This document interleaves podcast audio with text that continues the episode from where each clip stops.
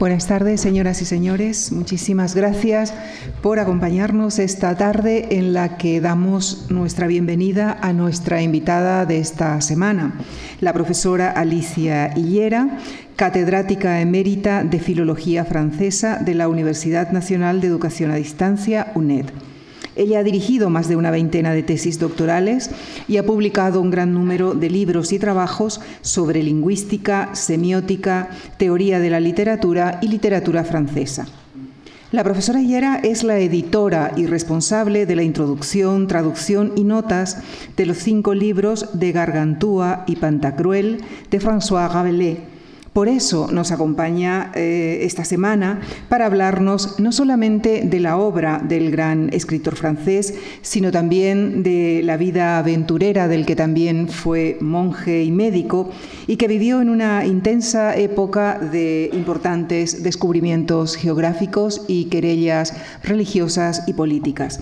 Les dejo ya con la profesora Alicia Hillera en la conferencia que ha titulado François Rabelais, un gran autor desconocido. Muchísimas gracias.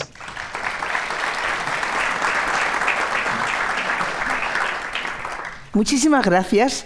Quiero, lo primero de todo, agradecer esta invitación para, para estar con ustedes estos dos días a la Fundación March y de una manera muy especial agradecerles que hayan elegido a este autor, a François Rabelais, porque creo que es un autor muy poco conocido, incluso en su propio país, incluso en Francia, es un autor que tampoco se lee mucho.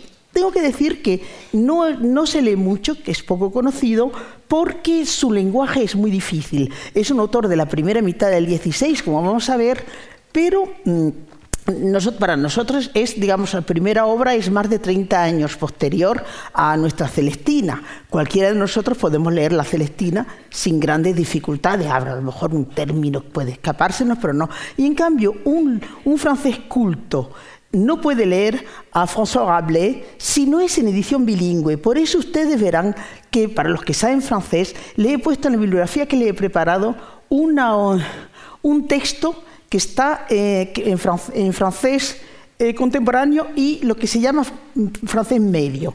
Eh, François Rabelais ya todavía no se le considera francés moderno.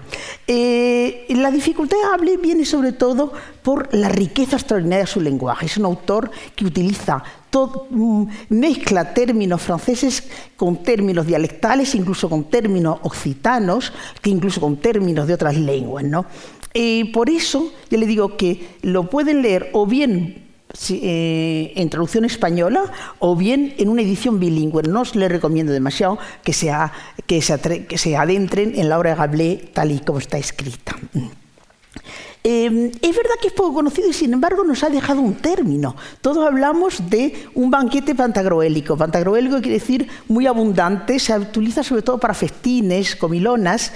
Es un término que introdujo en español eh, Ortega y Gasset. La primera mención que encontramos es en El Espectador de Ortega y Gasset en 1943. lo que caracteriza a Hablé, y es lo que intentaré demostrar sobre todo en la charla del jueves, es que es un autor fundamentalmente cómico, lo cual no quiere decir en absoluto que no, que sea un autor superficial, ni mucho menos. Hay que tener en cuenta que en estos años, en el momento del Renacimiento, la risa era un medio para comprender y explicar el mundo. Eh, eh, se había dado ya en el mundo helenístico con Luciano Samosata, un autor, eh, es un sirio, Samosata hoy está en Turquía, pero era un sirio helenizado que escribe en griego y que es un autor que desmonta todo el mundo mitológico griego y un autor sumamente cómico y además que, que tuvo un gran éxito, fue muy apreciado tanto en España como en Francia, como en todo el mundo occidental, durante el Renacimiento. Quevedo está muy influido por, por mm, Luciano y, por supuesto, también Rabelais. Y lo mismo encontramos todavía en el Quijote. En el Quijote, la risa, bajo la, la apariencia de la risa, se pueden expresar ideas muy serias. Rabelais vive en los años del Renacimiento optimista. El Renacimiento sabemos que es un momento de, grandes descubrimientos, de renovación también, renovación en el mundo agrícola, se crean nuevas técnicas. Aunque luego habrá un momento bastante, un momento de invención, de inventos, de innovaciones, de, de grandes descubrimientos. Los que viven en la primera mitad del 17, los autores que viven estos años creen vivir en un momento privilegiado. Bueno, los que se han acercado un poquito a Hable, seguro que conocen un texto que es la carta que eh, Gargantúa escribe a su hijo Pantagruel, que está en el capítulo octavo de El Pantagruel. Y entonces justamente ahí se dice, pues ahora todas las disciplinas están recuperadas, gracias, gracias a la invención de la imprenta, invención divina, así como la artillería es una invención diabólica. Eh, esto puede parecer que, bueno, que una obra literaria no tiene por qué reflejar el pensamiento del autor, pero sí que vemos en, textos en los que no literario, en un prólogo escribe, eh, una dedicatoria que escribe por esos años también, justamente él dice, Hable dice, ahora que las mejores disciplinas, por favor singular de los dioses, han logrado volver a florecer entre nosotros. Es algo que también decía 70 años antes, eh, Guillaume Fichet, que fue el que introdujo la imprenta en Francia, en París, justamente en 1470. La primera imprenta se abre en lo que hoy es el, eh, donde está la biblioteca de la Sorbona. Si han estado ustedes en la Sorbona, ahí, estaba.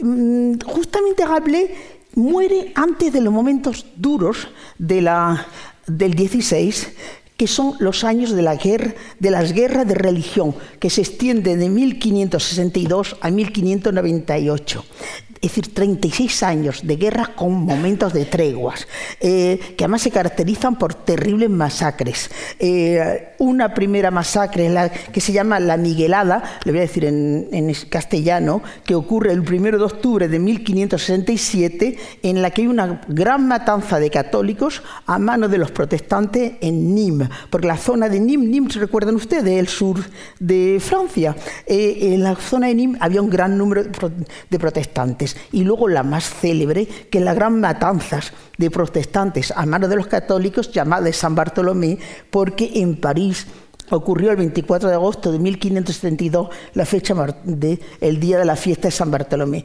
Pero esto ya Rabelais ha fallecido en 1553, con lo cual no llega a conocer este momento triste del 16 francés. Hay un, contemporáneo que nos dice, eh, quien haya, hubiese visto a Francia antes de la guerra de religión eh, y la viese después, ya no creería ver a Francia, sino ver su cadáver. Mm, voy a pasar a ver mm, su vida aventurera. Mm, tengo que, tengo que decir que su vida nos es muy mal conocida. En Rabelais todos son cosas que nos gustaría conocer y que no conocemos con él.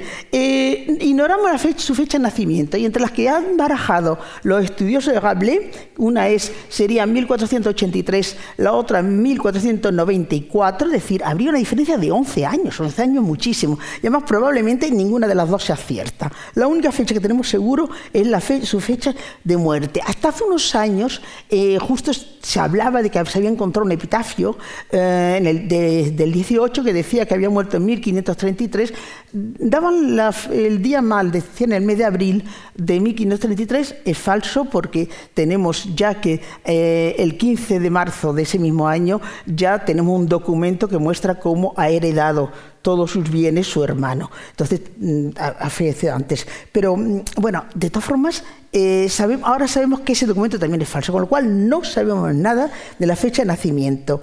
Eh, también, por un azar curioso, ignoramos eh, la fecha de publicación de su primera obra, El Pantagruel, y de la segunda, del Gargantúa. luego veremos por qué. Mm.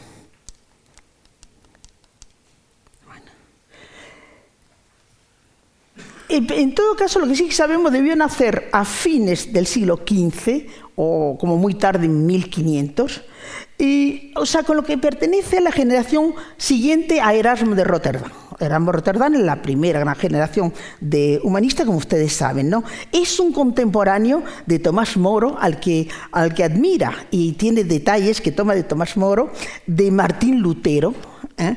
de, de nuestro Luis Vives, y es unos años, unos 10 años mayor que Juan Calvino, con el que se llevará muy mal, luego lo veremos. Es para buscar un equivalente, coetáneo nuestro, es estrictamente coetáneo de nuestro Garcilaso de la Vega. Tampoco sabemos muy bien, no es a fecha seguro cuándo nació Garcilaso, se supone que hacia 1496, pues por entonces iba a nacer Rabelais. Y y Garcilaso lo que pasa es que fallece antes, como sabéis todos, eh, puesto que fallece de una herida en, el asalto a una fortaleza en Fréjus y fallece en Niza en esa desgraciada campaña de Carlos V por la provincia francesa. Bueno, eh, no tenemos ningún retrato suyo. Eh, ustedes, mira, todos estos, estas, bueno, la bonita imagen que tienen en la propaganda, eh, bueno, en el anuncio, en el programa, eh, y todas estas que yo le he traído para que vean, hay muchísimas más, ustedes ponen imágenes en Google y encuentran un montón, pues todas son igualmente falsas, no tenemos ninguna, porque eh, el primer grabado que se hace sobre Gable aparece un grabado muy, muy, muy pobre, muy sencillito, muy, de muy baja calidad. Aparece una edición de Lyon de Jean Martin de 1569 y, y, y realmente, o sea que aparece 13 años después de, eh, no, perdón, 16 años después de fallecer eh, Rabelais. Y el siguiente es un grabado de Leonard Gautier de 1601, o sea, que, o sea que ya es casi 50 años después. No hay ningún grabado que sea coetáneo del autor. ¿no? Eh, sería una cosa interesante, bueno, no lo voy a hacer aquí porque no es el tema, sería ver un poco cómo se ha visto a Rabelais, porque los distintos, todas estas imágenes que circulan por internet son todas del 18 al 19 o posteriores, ver un poco cómo se le ha visto, o como muy alejano, o como muy monjecito, o como una cara muy borlona, se ha visto de forma muy distinta. Mm, era de una familia, no sabemos tampoco por qué se metió a, fraile, porque era de una familia de una familia acomodada, de terratenientes que tenían que se dedicada a la, a la abogacía de Turena, de la Touraine, ¿eh? la región del Loira. Por cierto, él dice, y eso es cuando se inscribe en la Universidad de Montpellier, dice que es Chinonais, que es de Chinon, que es una ciudad bellísima, una ciudad a mí me encanta, es la parte del Loira, no la de los castillos que visitamos siempre, sino un poquito más hacia el oeste, y un pueblo muy bonito, ya no está en el, no está en el Loira, está sobre la Vienne, que es un afluente del Loira, muy bonito, entonces es de esta región. Él dirá que es el jardín de Francia y no le falta razón, por lo menos yo lo pienso. Eh, lo que la primera noticia que tenemos de él es, como ven ustedes, en una carta que escribe a Guillaume Budet. Guillaume Budet es el gran helenista francés de estos años. La carta está fechada en marzo, no sabemos si de 1520 o 1521. Se, tiene que, se supone que, bueno, que tiene que ser en esos años por la respuesta que le da Guillaume Budet. ¿no? Y entonces nos lo encontramos con que es franciscano en el convento de Puy-Saint-Martin, en Fontenay-le-Comte, eh, que entonces era la región del Poitou. La región del Poitou, sabéis que es la zona de Poitiers, pero entonces ocupamos una extensión muy superior a la que tiene eh, hoy o que tuvo después. Hoy se estaría situada en la Vendée. La Vendée, sabéis que es el sur al sur de Bretaña. Em, era franciscano este convento y tengo que decir que de los franciscanos algo le ha quedado. Justamente le ha quedado esta locuacidad exuberante que tiene Rabelais, eh, así como también las numerosas críticas contra los monjes que viven solo para comer, contra los vendedores de bulas eh, o de indulgencias que aparecen en su obra, contra las romerías. Todo esto aparece en los, en los sermones de los franciscanos. Pero resulta que con un amigo, que es el que le ha puesto en contacto con Bude, eh, desea aprender griego. Eh, eh, aprender, que entonces se está introduciendo muy tímidamente en Francia. Francia, hay que decir, en el 16 va por retraso con nosotros. La, la, Universidad de Alcalá era muy, muy, muy, mucho más avanzada que lo que era la, la Francia de esos años. entonces, los franciscanos pues no era muy favorable esto que la gente se pusiese a aprender griego, que podían interpretar la Biblia como les pareciese bien, y le quitaron sus libros, lo sabíamos por la correspondencia con Bude, pero inmediatamente se lo devolvieron, pero sin embargo se marchó, cambió de, de, orden religiosa y lo encontramos poco después, todavía hasta el año 21, como en el convento benedictino de Saint-Pierre de Maillezais, que está a unos 16 kilómetros de Fontenay, estamos en la misma zona. Ahí conoce, ahí está bajo la protección del obispo Geoffroy d'Estissac, que será su gran protector. Estamos todavía hacia 1521, quizás 22, y perdemos su pista. Y solo aparece en septiembre de 1530, voy a sacar unos detalles que nos interesan, y cuando se inscribe en la Facultad de Medicina de Montpellier. Es decir, que entre tanto ha colgado los hábitos y se ha ido tranquilamente a estudiar medicina en Montpellier. Suponemos que ha debido estar antes estudiando medicina en París, aunque no está documentado ni se ha podido encontrar en los archivos de la Facultad de Medicina de París, porque realmente enseguida se licencia. Entonces, en un año y medio licenciarse en medicina parece muy, muy rápido. O sea, que debía de ya llevar un bagaje, pero no, está documentado lo más mínimo. Y en la en la primavera de 1532 lo encontramos en Lyon. Lyon es entonces quizás la ciudad más floreciente de Francia por su excelente situación. Sabéis que está sobre el valle del Ródano y que es el sitio de paso entre la Italia y Flandes, la rica Flandes de la época. O sea que entre el sur y el norte de, de Europa y eh, entonces es una ciudad que, ha desarrollado una importante industria textil, tiene numerosos banqueros, sobre todo venidos de Italia, y se ha desarrollado también mucho la imprenta. Eh, durante estos años casi, casi digamos que Lyon compite con ventaja con París en cuanto a la imprenta. Luego ya a partir de un poquito más adelante, el año 40, francamente París domina totalmente la imprenta francesa, pero en estos años no. Además, Lyon tiene una ventaja, y es que ahí no, está, no hay la Sorbona. La Sorbona entonces es la, se llama la Sorbona, cuando dice la Sorbona, es la Facultad de Teología de París. Sabéis que el papado tuvo gran interés en, mm, eh, en hacer una gran, gran facultad de, teología en París, porque París está, digamos, muy en el corazón de Europa, de Europa occidental. Eh, ahí estuvo, estuvieron enseñando en la Edad Media Alberto Magno, eh, Tomás de Aquino, todos los, todos los grandes innovadores. Entonces, la Sorbona es uno de los colegios, la, facultad, eh, estaban divididas en colegios, las enseñanzas se hacían en distintos colegios. Entonces el colegio más importante era el de la Sorbona, porque la había fundado en el siglo XIII Pierre de Sorbonne. Entonces cuando dicen Sorbona tenemos que leer Facultad de Teología. Entonces la Facultad de Teología, dentro de todo, revisaba, miraba, podía criticar. En Lyon no había Facultad de Teología, con lo cual había mucha más libertad. Y aquí se instala Rabelais. Y en, la primavera del 32 ya estaba ahí y ya está entre lo primero que hace es entrar en contacto con una serie de, editores, sobre todo con dos, había muchos editores, era una ciudad, tenía una imprenta, le he dicho, muy floreciente, sobre todo con uno que es Sebastián Griff, que es un editor, es un alemán, instalado en Lyon, eh, de, que publica sobre todo libros muy eruditos, libros en latín. Y, mm, también con otro, luego lo veremos. Entonces, para este, para este Sebastián Greif, eh, Rabelais publica textos médicos y jurídicos en latín. O sea que Rabelais ya en el 32 está haciendo una, un nombre como eh, escritor erudito.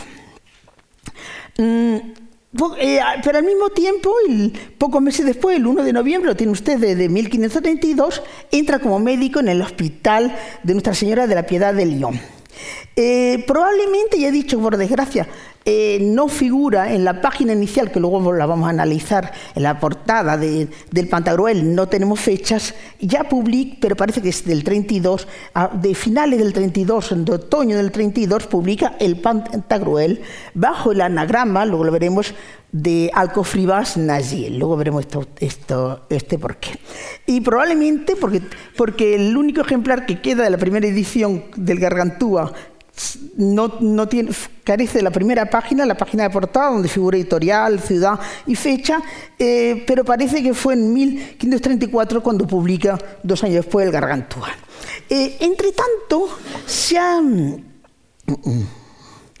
Entre tanto, eh, ha conocido en el 33, en, el, en mayo-junio del 33, la Corte se desplaza a Lyon porque eh, para preparar el matrimonio de Enrique II, perdón, del futuro Enrique, eh, Enrique II, en realidad es el segundo hijo varón de Francisco I, mm, eh, con eh, Catarina de Médicis, que es la nieta del Papa León X.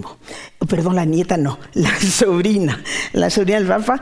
y, y entonces ahí él entra en contacto con los poetas de la corte y se contagia lo que vemos muy bien de una obra a otra, de la fiebre nacionalista francesa. Si habéis leído los textos del 16 españoles, os van a parecer que son muy nacionalistas. Pues mire, los franceses son muchísimo más, muchísimo más, muchísimo más. y entonces en la obra siguiente, que es el Gargantúa, se nota muy bien esta fama nacionalista, como luego veremos. Bueno, em, eh, este, además, Jean Dubellay, que es el cardenal eh, Jean Dubellay, que es el embajador de Francisco I ante el Papa, o sea, el que va a Roma, y claro, intenta por todos medios que se conceda la anulación del matrimonio de Enrique, eh, de Enrique VIII, ¿no? porque entra dentro de los intereses de Francia, cosa que no entra dentro de los intereses de España. Bueno, eh, entonces este le va a permitir realizar el gran sueño de los humanistas, que son viajar a, Roma. Entonces va a encontrar con los restos romanos y hay una serie, lo tenéis aquí, de, de viajes.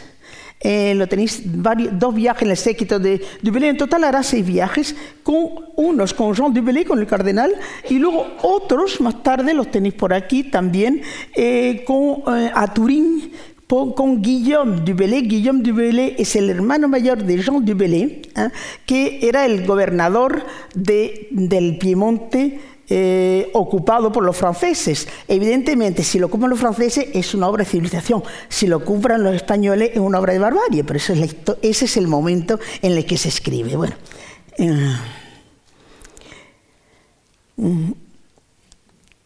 eh, durante Eh, durante 14 años no escribe, mm, bueno, viaja a Italia, es, mm, pero no escribe nada. Ah, con el éxito que ha tenido, porque el, con el éxito que ha tenido el Pantaruel, no escribe nada. Y la obra siguiente, he dado los, el, títulos, los doy en francés, eh, sobre una yestière livre de fe y de heroique de Noël Pantagruel. Os voy a, lo voy a citar en español, creo que es más fácil para todos, pero bueno, también quiero que lo tengáis en francés. Um, y su tercer libro, de un tipo totalmente distinto. Um, y cuatro, seis años después, en 1552, publica el cuarto libro de los hechos de, Pantagruel um, y, y fallece en París en 1553. Después de su muerte, en 1562, es decir, casi 10 años después, 19 años después de su muerte, aparece, mm, aparecen dos obras. Uno, que se llama La isla sonante, que es una parte reducida del que sea el quinto libro. Y dos años después, en 1564, el quinto y último libro de, de Pantagruel, en el que se termina la historia. Ahí eh, llegan a conseguir la, divina botella. Bueno, veremos qué es, qué es esto. Em, hay que decir que el quinto libro, que aparece ya, como veis, 11 eh, años después de su muerte, no se considera en parte apócrifo. Hoy pensamos que en realidad, porque además, por ejemplo, el prólogo del quinto libro es el prólogo del, tercero, rehecho. Pensamos que en realidad fue un, editor avispado que utilizó unos borradores de Rabelais para completar la, serie, la saga de los, de, del Pantagruel. Voy a pasar ahora a presentar su obra. Voy a empezar por el Pantagruel. Eh, tienen aquí, eh, bueno, lo primero de todo es que esto, eh, estar luego de ello, es totalmente sorprendente para que un escritor que está haciendo un nombre como autor, como editor de textos serios, jurídicos y médicos, escribiese una obra como el Pantagruel. Eh, a ver. Si miran ustedes, si ven ustedes, a ver si Ven ustedes, bueno, eh, primero esta portada, esta portada ya podemos hablar cuatro días sobre ella. Eh, es una portada rarísima. Eh, esta es la portada de la primera edición, como pueden comprobar, no tiene fecha.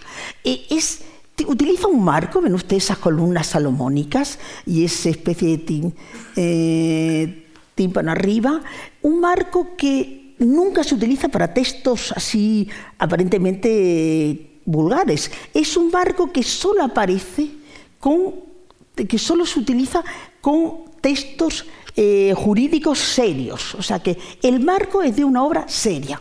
Pero en cambio, si leemos, ven, el título, la horrible y espantosos hechos y proezas del muy renombrado Pantagruel, rey de los dipsodas, eh, bueno, eh, un francés normal, si no sabe griego, no entiende dipsodas. Dipsoda, si tenemos que pensar la forma, el término griego quiere decir el que, mm, los que tienen sed. Eh, hijo del gran gigante Gargantúa, compasaba nuevamente por Maese al Cofribas Nazi. Y además, así con un autor eh, así con consonancias árabes. El, autor parece de consonancias árabes. Bueno, por cierto, además, aquí tres cartas del tarot.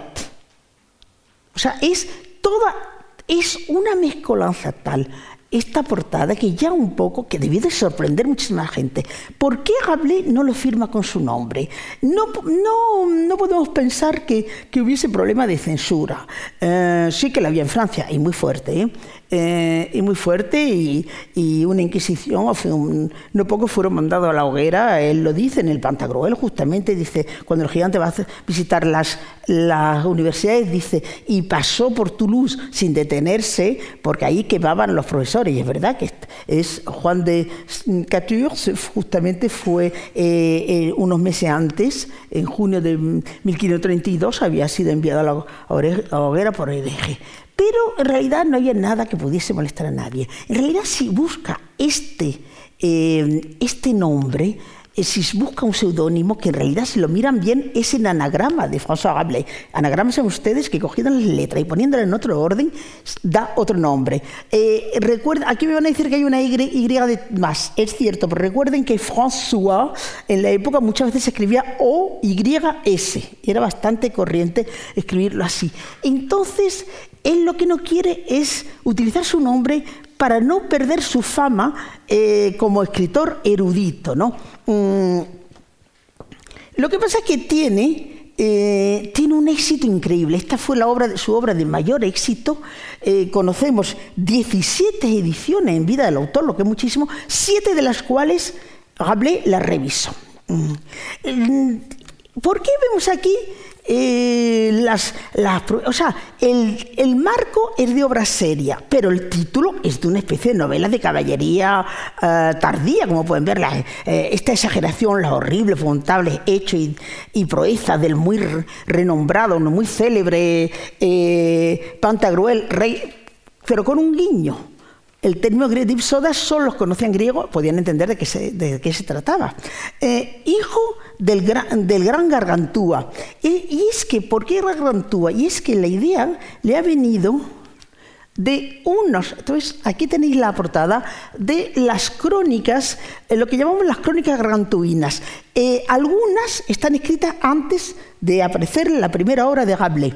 Son una serie de unos textos un poco toscos, mucho más sencillos, no de que ver con la obra de Rabelais, en las que se cuentan las hazañas de Gargantúa, que es un gigante benefactor Curiosamente, los gigantes normalmente solían ser maléficos.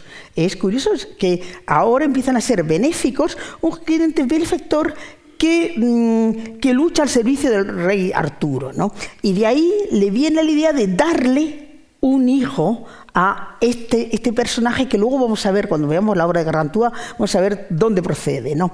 Hay una serie de... Eh, Rabelais participó, y es posible que... Sabemos que participó en la, en, la edición de alguna de estas crónicas. ¿Por qué, lo sabemos? Pues porque resulta que eh, en el índice que elabora destaca episodios que no son tan importantes dentro de la crónica, pero que él va a utilizar, por ejemplo, el robo de las campanas de Nuestra Señora de París para ponerla de cascabel a su, a su gigantesca, ¿no? el, orinar sobre, lo, sobre el, mm, todo, todos los parisines y, provocar un diluvio en el que mueren pues, más de mm, miles y miles de personas.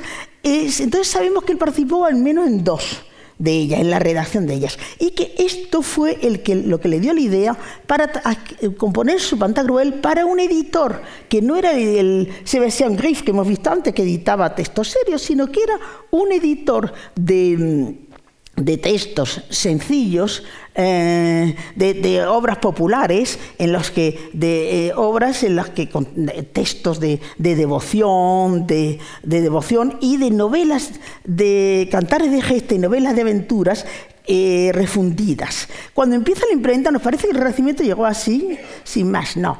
En la primera mitad del siglo XVI lo conocemos por los inventarios de biblioteca. lo que la gente leía esencialmente eran viejos textos medievales refundidos y puestos al día. ¿eh? Nosotros diríamos que un poco estropeados, pero bueno, pero refundidos. Eh, y para ¿De dónde, para Pantagruel, ¿de dónde viene este personaje? El personaje que además eh, será rey de los dipsodas, los que tienen sed. Y además la característica del personaje es que provoca la sed. Bueno, pues el personaje no se inventa el nombre. El nombre era el, uno de los cuatro diablillos. Mm, uno de los cuatro diablillos, eh, hijo de Proserpina, todos sabéis que Proserpina, o la Perséfone griega, ¿no? que es la, reina de los infiernos, ¿eh? Eh, es un mito vegetal, ¿no? vive la mitad del año con Hades, la mitad del año fuera, es decir, el, el, mito de la germinación. Bueno, pues es uno de los cuatro diablillos hijos de Proserpina. Eh, aparece en los misterios. Los misterios son unas representaciones dramáticas. Nosotros tenemos uno solamente uno en valenciano, el misterio de Elche, lo que es que es un misterio bastante cortito, los misterios franceses son larguísimos, duraban, se representaba y duraba varios días, se representan muchísimo a principios del 16. Y, mm, mm, es se dice que, es, que el pantalón es muy ligero para atravesar las regiones marinas y Lucifer dirá de él que de noche viene a echar sal en, espera de otras tareas en la boca de los borrachos, es decir, provoca la resaca. O sea, eh, los que han bebido mucho saben alcohol ya saben que al siguiente tienen resaca, ¿no? Y lo mismo aparece en el misterio de San Luis, es decir, en dos misterios de la segunda mitad, de, compuestos en la segunda mitad del siglo XV, porque se representan en el XVI, aparece este diablillo. Con lo cual, para los contemporáneos se encontraban con este diablillo convertido en un gigante, hijo de, un personaje que era conocido, era conocido por estas crónicas, y no solo por estas crónicas, luego lo veré. Mm, Mm, esta novelita, este, este, el Pantagruel, eh, utiliza la mayoría de los géneros del momento. Eh, utiliza novelitas de origen italiano, ¿no? Por, eh, cuando de repente se marcha en Pantagruel, lo suyo se va porque ha recibido un mensaje de que su padre ha marchado a la mm, su padre lo han llevado a la Morgana, la hada Morgana, le ha llevado a la isla de las hadas, como Arturo, es una parodia, como veis, de, la novela artúrica. Hay casi toda su obra y un montón de parodias, pero esto ya lo veremos mucho más el jueves. Em, y entonces, em, ahí entonces abandona una dama que le manda un mensaje que nadie puede entender, y el mensaje consiste en que es un diamante con una con una, una frase que es Lana Abastani, que es en hebreo, sabéis que es la última frase de Cristo en la cruz. ¿Por qué me has, por qué me has abandonado? Entonces, el, digamos, el, lo que quiere decir el mensaje es el diamante falso, diamante falso, ¿por qué me has abandonado? ¿No? Pues esto produce una novela italiana, esto lo utiliza, eh, utiliza también apólogos picantes, eh, relatos eh, fantásticos, por ejemplo, cuando el narrador va se mete dentro de la boca del gigante, e incluso algún el reverso de algún tópico de la época.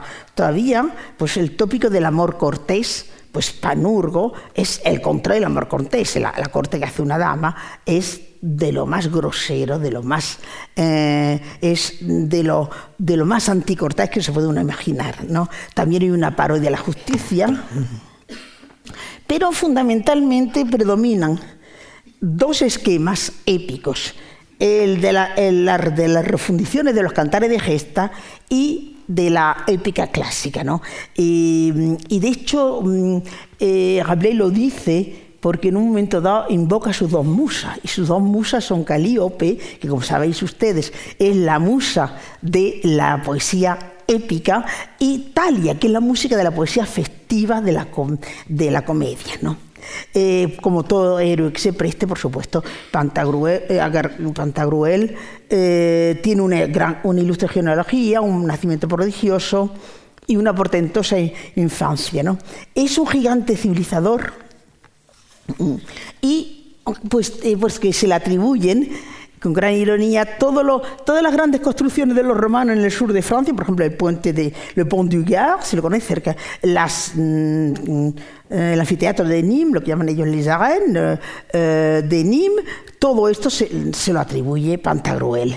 Y Aquí hay dos encuentros, en esta obra dos encuentros en que aparece un personaje que será la figura clave luego en los libros siguientes, que es Panurgo, que es el compañero de Pantagruel, porque todo héroe necesita un compañero, y sabéis, ¿no? En la época, en la epopeya, pues tenemos eh, Aquiles y, Patroclo, tenemos, y en, las cantares gestas, pues Roldán y Oliveiros, ¿no? Pues Oliveros, pues también. Em, y realizará una hazaña en beneficio de su país que es la defensa de Utopía. Poco, dos años después, bueno, tenemos aquí, tenéis, esto sí que tengo que buscarlo, no, pero ya está. Eh, bueno, tenemos, tenéis aquí lo que el, el final de, la, de, esta obra, del Pantagruel, en la que voy a hablar un poquito más, luego intentaré pasar más rápidamente, porque si no se va a ir tiempo, en que anuncia lo que va a, va la obra siguiente va a hacer. No sabemos si lo que esto anuncia se lo hace en broma o en, eh, o en serio, ¿no? Porque dice para las próximas ferias de Frankfurt. La feria de Frankfurt es importante, pero yo creo que el libro en francés no se le vendía ni uno. ¿eh? Eh, pero mirar que anuncia cómo Panurgo se cayó fue cornudo el primer mes de su boda, cómo en Pantagruel encontró la piedra filosofal, bueno, cómo navegó. Es decir, aquí aunque luego quiebra la expectativa de lo que había anunciado, aquí en parte en ciernes sí que están parte de lo que va a hacer más tarde. Y vamos a verlo. Después de... Mm, dos años después, en lugar de hacer lo que había anunciado, cuenta la historia del padre, que es un poco una reescritura de la del hijo.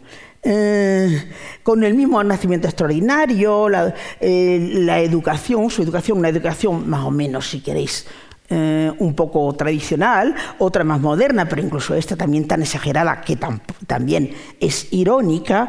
Y, mm, y luego, de nuevo, la hazaña que le va a consagrar, que en este caso, aquí ya hemos visto que ya Rabelais entra en contacto con la, con la corte francesa y en la corte francesa en, estos años el rey es Francisco I. Francisco I en principio pues llegó gracias a la ley sálica porque era solamente primo del último rey Luis XII. Eh, lo que pasa es que los tres hijos varones que tuvo Luis XII fallecieron en, corta edad, con lo cual pasó a un primo.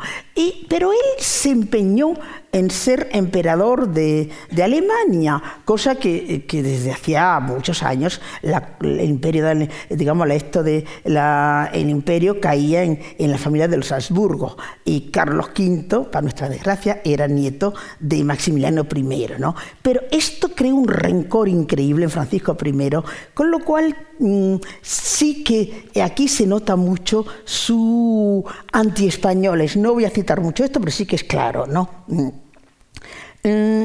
Aquí, de nuevo, entonces lo que la guerra que se va a organizar se organiza por una historia de bollo, unos, pastores de Lernay que eh, se pelean con, con un agente de Picrócolo, Picrócolo quiere decir el bilioso en griego, eh, sencillamente es el representante de, de Carlos V, bueno, la, parodia de Carlos V. ¿no? Eh, el mar, lo que distingue muy bien este texto del otro es que aquí el marco es distinto. Así como en el Pantagruel es una geografía fantástica, aunque hay momentos que viene a París en que hay detalles de París, en, la, historia de, de, Gargantúa del padre, eh, sí que es, todo esto se pasa en la, ciudad, en la, en la zona, en la región de la Turena, es decir, la región natal de Rabelais. Por otra parte, Gargantúa, como hemos dicho, aparecía en las crónicas, pero Gargantúa es un personaje tradicional. Incluso hay algunos mitógrafos que hacen mitología francesa que dicen que sería el gran dios celta. No está demostrado en absoluto, pero sí que sabemos que el nombre está atestiguado, ya está documentado ya en el siglo XV, incluso eh, antes, o sea que es una figura del folclore francés, Gargantua. Pantagruel no, Pantagruel viene de los misterios. Mm. Aquí crea Ah, en, la obra anterior ha creado el personaje de Panurgo. En, esta obra crea otro personaje que es el contrapunto de Panurgo, que es Frère Jean des yo le Fray Juan de los Tajos, hermano Juan de los, de los Tajos, que será, que es el monje eh, batallador, rudo, grosero, inculto, comilón, amigo de chistes verdes, eh, pero al mismo tiempo muy jovial y Eh, la, gran paradoja, que eso lo veré el jueves, es que acaba con la abadía de Telem, de Telema, en griego, que quiere decir voluntad, eh, justamente la recompensa a este monje inculto es ese sueño renacentista será su recompensa. Hay una especie de contradicción aquí. Bueno, mm, eh, tras 12 años de silencio, eh, publica ahora ya en París, ¿ah? en 1546, ya no en Lyon, publica en París, él ya eh, ha seguido a Jean du Bellay, que tenía sus, digamos, sus posesiones eh, más cerca de París, lo ha seguido, eh, entonces publica el tercer libro de Panurgo. Aquí ya es, es un mundo totalmente distinto desaparece el esquema de los relatos pseudoépicos con un desenlace triunfal. Em, e, es todo un extenso diálogo cómico, satírico y filosófico a la manera de, Luciano Samosata. Eh, ya se olvida uno del gigantismo, los personajes comunales, nada. Eh, y el que ocupa el centro de la escena es Panurgo, que se plantea si debe o no casarse, si si se casa, si va a ser un marido robado, golpeado y burlado como el viejo de la farsa. ¿no? Y todo es una gran, gran, un conjunto de interrogaciones, interroga todo cómicas interrogan, pues utilizan todo, interrogan a un teólogo, a un médico, a un filósofo, eh, usan el azar, o sea, un libro que se abre al azar, un libro clásico lo abre al azar, a ver que en esos versos si te dicen algo y tal. Y claro, por supuesto, el Pantagruel interpreta en el sentido de que no debe casarse, que seguro que le va a salir mal, y Manurgo interpreta según su, su deseo, es decir, que le va a salir muy bien. Em, es decir, del proyecto que se anunciaba al final del Pantagruel, que ya que lo he enseñado, solo se retiene el tema del matrimonio de Panurgo. Mm. Hay dos temas de actualidad, siempre hay temas de actualidad hable. Dos temas de actualidad muy importantes bajo toda esta risa. Hay dos temas muy interesantes. Uno, que normalmente no se ve porque es el más oculto, es que eh, es una vasta encuesta en busca de una verdad que se muestre asequible. Cada vez no podemos llegar a ella, ¿no? Eh, es el tema de la elección individual y de la capacidad de cada uno para prever los males futuros y configurar su destino. Y recordar que hace unos años ha habido una polémica muy importante, que es la que hay entre Lutero y Erasmo de Rotterdam. Justamente en eh, la predestinación que acepta Lutero y eh, la no predestinación, libre albedrío de Erasmo. Entonces, bajo cuerda está este tema, que es un tema candente del momento. Y luego hay otro tema también, que es el tema de la querella de las mujeres, la polémica en torno a las mujeres. Sabéis que mm, en Francia surge en el siglo XIII, pues porque había, porque en el libro de la Rosa, que en principio el primer autor, Guillaume Loris, concibió como un texto totalmente de exaltación de la mujer, el continuador, Jean Meun, lo convirtió en un texto totalmente misógino, lo cual suscitó que una, una escritora, Christine de Pizan, de origen italiano, pero establecida en Francia, fines del 14, principio del 15, escribiese una réplica. ¿no? Entre nosotros realmente llega mucho más tarde nuestra polémica y es curioso que casi son más importantes las, defensas de las mujeres que los ataques en, estos, en, la Edad Media. Por ejemplo, tenemos la obra este, El triunfo de las donas, de Juan Rodríguez, eh, Juan Rodríguez del Padrón, que en España un poco no le hemos hecho mucho caso, pero en cambio se traduce al francés y tuvo un éxito enorme. Pero bueno, no voy a insistir en ello. Mm. Mm, después de. Mm, entonces, aquí hay un. En estos años se publica. una, hay un renacer de esta polémica de las mujeres con lo que se llama las querellas de las amigas. Porque. Eh, son, la primera es un texto que se llama La amiga de corte de Bertrand de la Borderie, en el que es una obra curiosísima, es en verso, eh, no es muy fácil de leer, pero en la que una muchacha, con un cinismo terrible, explica que ella lo que va a hacer es, vamos, aprovecharse de los señores, de los hombres, vamos, que los hombres están para eso, ¿no? Y entonces, claro, hay luego dos, todos son hombres los que escriben, que escribirán una obra en la que aparece una mujer, por supuesto, mucho más recatada y mucho más, mejor. Bueno, eh, le va aconsejando a Panuro que recurra a otros que pueden eh, ayudarle a resolver sus problemas, sus perplejidades. Eh, y al final, mm, la última consulta es a un loco, un morosofo, un sabio loco, que se llama Tribulé. Tribulé es un nombre de bufón de, reyes de la época. Yo, le, he puesto Tribulete porque es una calle que es un nombre que me gusta mucho, me parece muy... Pero vamos, no, no quiere decir... Quiere, tribulé quiere decir... El verbo tribulé hoy desaparecido quiere decir agitarse, es un señor que se agita sin parar. Y entonces este va y le da, él le da una botella, él le devuelve una botella vacía de vino. Y entonces eh, Panurbo deduce de eso que le ha invitado a ir a buscar el oráculo de la divina botella para resolver sus perplejidades. Comprenderéis que eh, aquí estamos parodiando un tema muy conocido, que seguramente todos conocéis, que es eh, el mundo artúrico, la búsqueda del grial. El grial, ya lo conocéis, eh, que es el gran tema del mundo artúrico, aquí en lugar del grial, la divina botella. Em, y preparan el viaje y el viaje ocupará el cuarto libro de Pantagruel. El cuarto libro es eh, bueno, sabéis que el viaje es un tema tradicional pues, de la epopeya clásica, Homero, Virgilio y todo esto. Es muy frecuente en la Edad Media, eh, el viaje de San Borondón. Y también en la novela del 16 hay viajes en el Orlando Furioso y, ¿por qué no?, en el Amadís, que se traduce poco después y que tiene un enorme éxito en Francia. ¿no? Mm, también le influye mucho los, los relatos verídicos que son de Luciano Samosata. Y, se ha pensado, se ha incluso pensado que había una influencia en el cuarto libro este, de, de, viajes reales. Sabéis que por estos años eh, son los viajes de Jacques Cartier a Canadá, ¿no?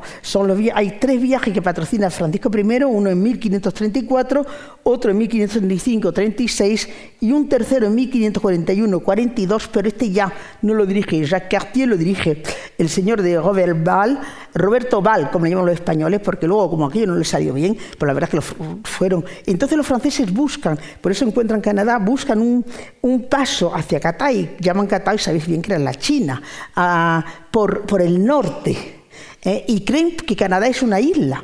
Eh, y entonces buscan por el norte, pero mm, resulta que, que fue un desastre, no trajeron piedras preciosas en absoluto.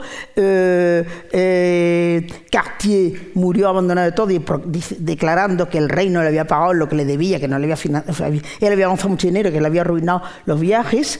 Y Robert Ball, pues tranquilamente, como esto no le había sido muy bien, pues se dedicó a la piratería. Y fue por eso los españoles le llaman Roberto Ball. Fue pirata de, en la zona del Caribe español, tomó Cartagena de India, de la que obtuvo un gran botín que seguramente le resarció un poco de su fracaso en Canadá.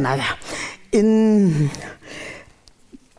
realidad, son más bien más que la isla de Canadá, las islas que van a encontrar son islas extrañas, es eh, con nombres casi todos tomados del hebreo, ¿no? Pues, mm, por ejemplo, la isla de Cheli, del Chele en hebreo quiere decir la paz, en un momento de paz, en un país de jauja. Eh, otras como la isla de Toubou, son los, es el caos anterior a la creación en hebreo. Y eh, en la isla de Chanep, que quiere decir de la hipocresía, o de Ganabín de, los ladrones. Mm, encuentran a extraños personajes y ahí hay un, un episodio muy interesante, que eso lo veremos cuando veamos la parte cómica, que justamente hay una guerra, una batalla alegórica que es entre Don Car en la misma batalla que vemos en la arcipreste de Ita, entre Don Carnal y Doña Cuaresma, que es la de las andouilles. La andouille, sabéis que es un embutido que no existe aquí. Eh, yo le he traducido por botarga, es un embutido, pero no es el mismo, que está hecho con tripas, es una, es una cosa muy rica, pero aquí no se conoce, no hay. Eh, y contra eh, Prenant, que es Prenant, en realidad es carnestolenda, pero Rabelais eso, lo utiliza en lugar de cuaresma. Es curioso cómo está invertido. ¿eh? Em,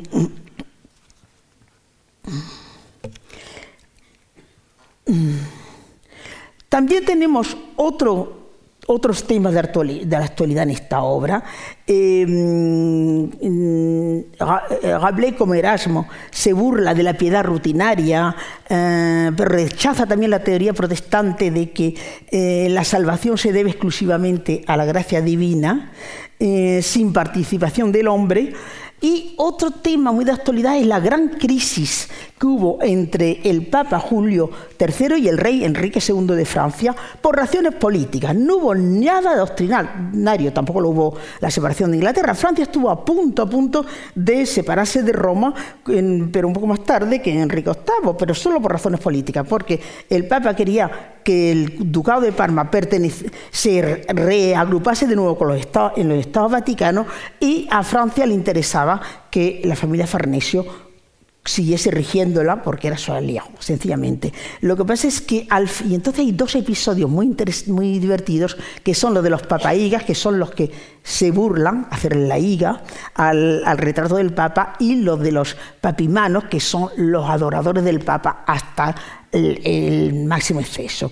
Este largo periplo que tenía que llevarlo, que además es una isla, un mundo fantasmagórico, una, isla extraña, a mí me recuerda muchísimo a, los cuadros, al mundo a los cuadros del bosque y sobre todo de Bruegel, de Bruegel el Viejo, con el que tiene mucho tema en común, el tema de Jauja, hay muchos temas en común, es un poquito posterior a él, ¿no? Son, pero es este, este mundo, eh, además responde más que a los viajes reales, por más que quieran... Eh, eh, los canadienses crearse ilustres antepasados con, con, los viajes de Jacques Cartier, más que viajes reales se basa en la imagen que tenían los antiguos, por ejemplo en las orconáuticas órficas, las atribuidas al pseudo Orfeo, eh, que hacen un viaje por el norte, que suben hacia, suben hacia el mundo boreal y luego bajan por el Atlántico y pasan por delante de Cádiz y entran en el Mediterráneo. Entonces son estos mundos.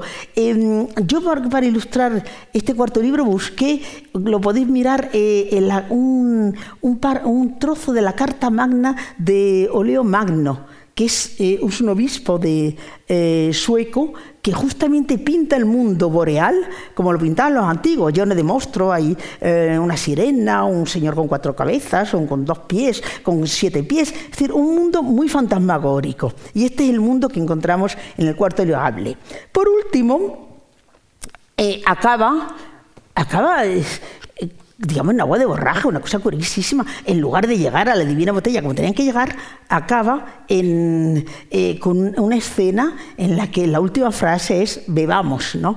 Voy a decir que es extraño, pero recordar el, elogio de la locura de Erasmo también acaba igual. ¿eh? El, mundo del 16 es más rico y paradójico de lo que nos parece en principio. Mm, y entonces, esta, una, en esta conclusión, probablemente apócrifa, aunque creo que hecha con texto de Rabelais. Parece que en principio el final, que es muy interesante, que cuando siguen visitando una serie de, islas, algunas hay un ataque de eh, un gran ataque a la organización eclesiástica, se ha dicho que a lo mejor el refundición podía ser un protestante. Rabelais nunca fue protestante, porque en el fondo eh, su peor enemigo era Calvino. Además lo dice en el cuarto libro, dice los demoníacos, los calvinos, eh, impostores Ginebra, luego lo, enseñaré.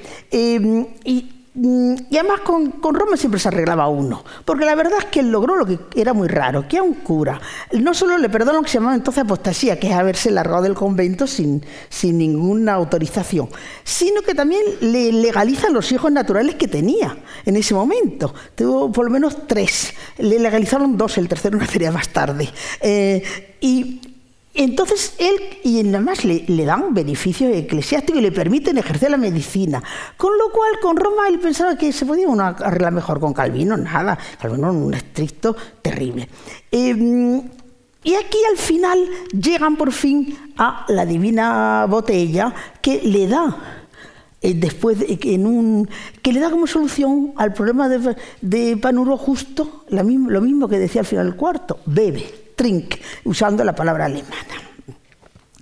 Em, voy a ver un poco rápidamente, todavía me quedan minutos. Mm. Eh, es un autor desgraciadamente muy deformado por la leyenda. Tienen ustedes aquí... Sí, tienen ustedes en esto, no lo voy a comentar porque no tenemos mucho tiempo, eh, este es el gran poeta, he dicho sí, tres grandes autores franceses del 16, serían Rabelais, Ronsard y Montaigne, estamos todos de acuerdo, me parece. Pues este es nada menos que Ronsard, el gran poeta. Miren lo que dice de Rabelais, a mí me parece bastante, eh, bastante lamentable, ¿no? Dice, eh, si de un muerto que podrido descansa, naturaleza engendra y de la generación se hace, se, hace de la corrupción, una viña nacerá del estómago y de la panza del bueno de Rabelais, que, que bebía siempre mientras vivía, o sea, que lo presenta ya como un, comilón, o sea, lo da ya Rabelais, que es justo la generación siguiente, da una imagen de Rabelais como de un comilón bebedor y punto, ¿no? Eh, eh, esto es un epitafio burlesco que escribió Ronsard sobre él. El 17 mm, también eh, es solamente de los que llamamos clásicos, solo hay un autor que fue capaz de entenderlo y de amarlo, que fue de gustarle, era la es La Fontaine. Lo demás, La Bruyère, por ejemplo, los caracteres, añade un capítulo que se llama de las obras del espíritu, en las que dice que hablando de, de Rabelais, dice, allí donde es malo, supera con creces lo peor. Es el encanto de la chusma. Allí donde es bueno llega a lo exquisito y a lo excelente, como puede, puede ser el majar de los más delicados. O sea que se, se le el, ya el racionalismo rechaza esta risa de Rabelais, esta risa franca eh, de Rabelais, lo rechaza y la menos, lo menosprecia. En el siglo XVIII pues eh, lo desdeña totalmente. Las ediciones pulgadas no aparecen en el 16, aparecen en el siglo filosófico, no se lo pierdan. Voltaire primero lo critica muy duramente, luego un poco menos, pero aún así es muy duro con él. Considera que lo único que le gusta a Voltaire es su crítica contra la Iglesia. No entiende que su crítica contra la Iglesia está ligada a un momento dado en el que, primero, si se opone a la Sorbona, a la Facultad de Teología de París, es porque la, la corte francesa está a mal con la Facultad de Teología de París. ¿Por qué? Porque Francisco I las ideas religiosas no le importaban, le interesaba el, mundo político, ampliarse, conquistar Italia y tal. La idea religiosa no le importaba. Pero tenía una hermana, que es Margarita Navarra, una hermana mayor que él, que tuvo, tenía mucha influencia en él y que era una mujer muy inteligente, que tenía una inclinación muy grande por los protestantes. Y entonces la Facultad de Teología, pues esa protección a los protestantes así en, en, la corte francesa no lo veía con muy buenos ojos. ¿no? Entonces, si, si se mete con, con, la Facultad de Teología, con la Sorbona, y tiene esas frases tan maravillosas, ¿no? que, que, inventa un montón de adjetivos para designar a los miembros de la Facultad de Teología, los Sorbona, sorbonácolas, sorbonícolas, sorbonagros, una serie de adjetivos, es porque está haciendo la corte a a Francisco I, a la corte, al corte de Francia. Y lo mismo cuando luego se mete con Roma es porque toma el partido de, Enrique II frente al Papa Julio III por razones políticas. Pero esto, Voltaire solo le interesa su crítica contra la Iglesia. Eh, en cambio, luego dice que es muy inferior a Jonathan Swift, ¿se acuerdan ustedes? El autor de los viajes de Gulliver. Em, y dice que es su libro es extravagante e ininteligible libro. Hombre, difícil de entender si es. Se le mira como al primero de los bufones. Molesta que un hombre que tenía tanto ingenio lo utilizase de modo tan lamentable. Es un filósofo borracho que solo escribió durante su borrachera. Esto es casi de lo más suave que escribe en las cartas filosóficas. Bueno, voltea. Hay, hay un, no voy a seguir porque podríamos hablar mucho, hay un episodio muy gracioso, este, eh, y es que durante la Revolución Francesa hay un señor, eh, que hace un libro va a demostrar de la, autoridad de Rabelais en la Revolución Francesa y lo ve el claro precedente de la Revolución Francesa. Dice que denuncia a la Iglesia ¿sí? y a la monarquía. Desde luego que nunca denunció Rabelais la monarquía, pero bueno. Em, solamente ya con el romanticismo, y ya voy a dejar aquí la, la mm, esto, Chateaubriand sí que en su ensayo de literatura inglesa y luego en la, esta obra póstuma, Las Memorias de Ultratumba, dice que, eh, que Rabelais es de esos genios madres que, que, han engendrado todo en la literatura. Homero creó la literatura griega. Eh, Em, Dante creó la literatura italiana y Rabelais dice creó la literatura francesa como Shakespeare creó la inglesa. O sea, ya, ya hay una rehabilitación total, pero solo en el 19. Y hay que decir que Rabelais tuvo el raro privilegio de unir contra él a, tanto a la Sorbona, en el sentido que le damos, ¿no? a, los, a algunos católicos intransigentes, como sobre todo a Calvino. Eh, Rabelais, eh, hay un monje que, que, lo recordamos porque se le ocurrió meterse con Rabelais, que si no, no lo recordaríamos, señor muy oscuro, de la abadía de Fontevraud. No sé si conocen ustedes la gran abadía eh, de Fontevraud, está también en la, en la, región del Poitou, es la abadía de los Plantagenet. Ahí se enterraron Enrique II de Plantagenet de Inglaterra, como saben ustedes. Es una abadía interesantísima porque era mixta, había un, un convento de hombres y de mujeres. Y lo más interesante del caso, se cree en el siglo XII, es que durante la Edad Media el abad que regía, que dominaba la masculina y la femenina, era una señora, era una abadesa. O sea, es un caso muy, muy curioso. Eh, y entonces este este pues se mete con Rabelais, pero en realidad condena toda la literatura en lengua vulgar. Y más que con la obra, que no ha leído, por supuesto, se mete con el hombre. Y en realidad lo que dice que es un, un hombre absolutamente perverso, que se emborracha, que se atiborra comiendo, y que vive a la griega. ¿Sabéis lo que quiere decir vivir a la griega? Quiere decir que era homosexual, lo que desde luego no era Rabelais, eh, eh, por supuesto. Pero en realidad lo que quiere es atacar a, Jean Dubélé, no tanto a Rabelais. pero, eh, mm, pero los ataques duros, durísimos, vinieron de Calvino.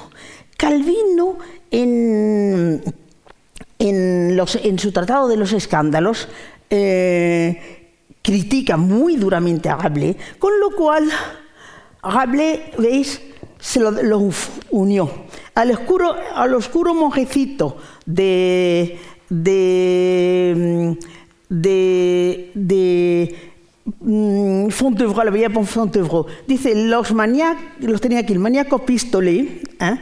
Pistolet se supone que es en Postal, eh, que solo decidió, no está seguro, no estoy segura ni está seguro nadie, solo se supone que son los...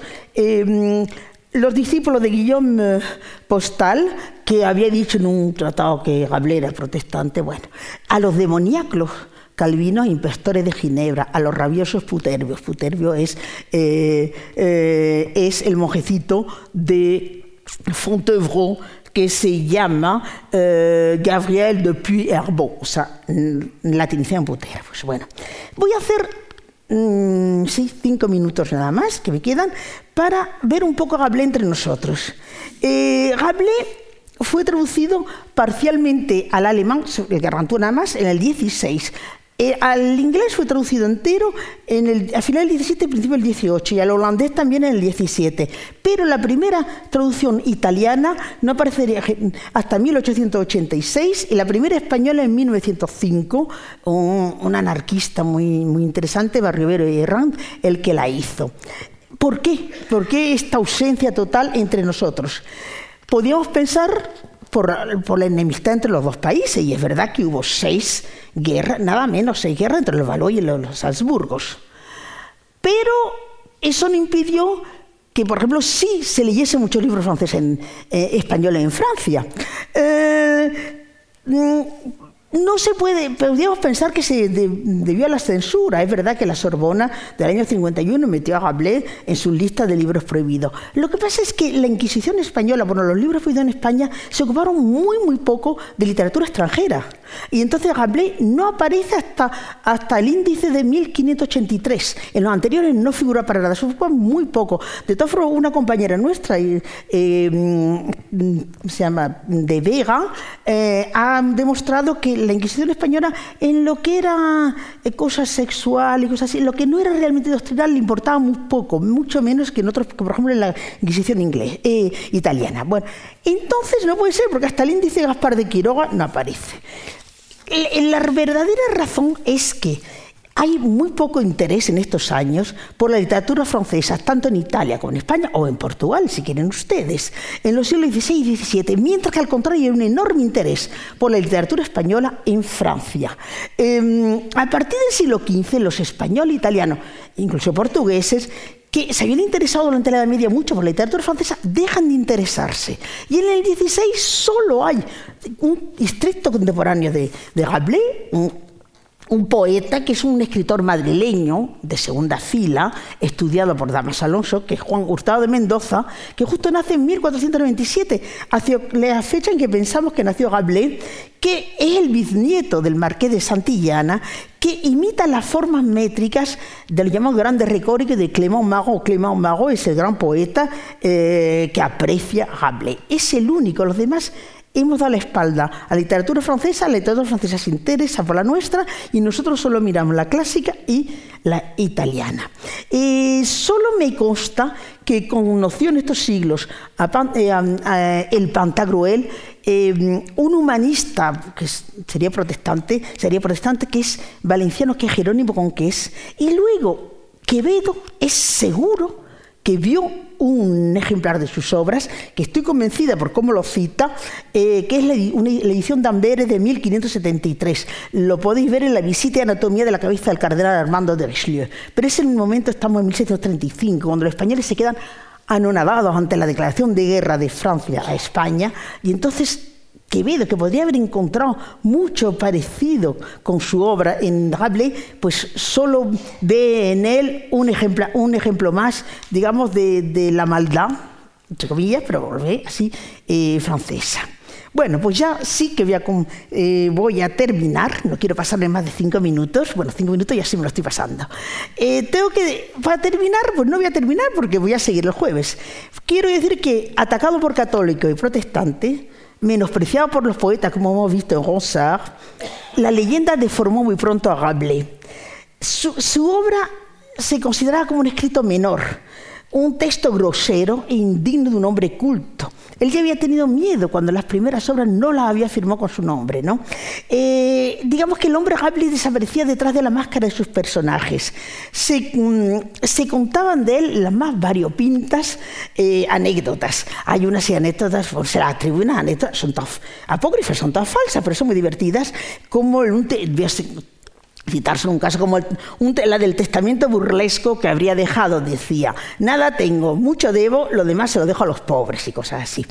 Em, el racionalismo desdeñaba las obras cómicas hay una ruptura en la segunda mitad del XVII se desdeña lo cómico y durante más de dos siglos sería el tiempo de los agelastes, es decir, los que no ríen, en quienes hablé, y eso lo veremos el jueves, vería a sus peores enemigos. Pues muchísimas gracias por su atención y disculpe que me haya pasado por cinco minutos.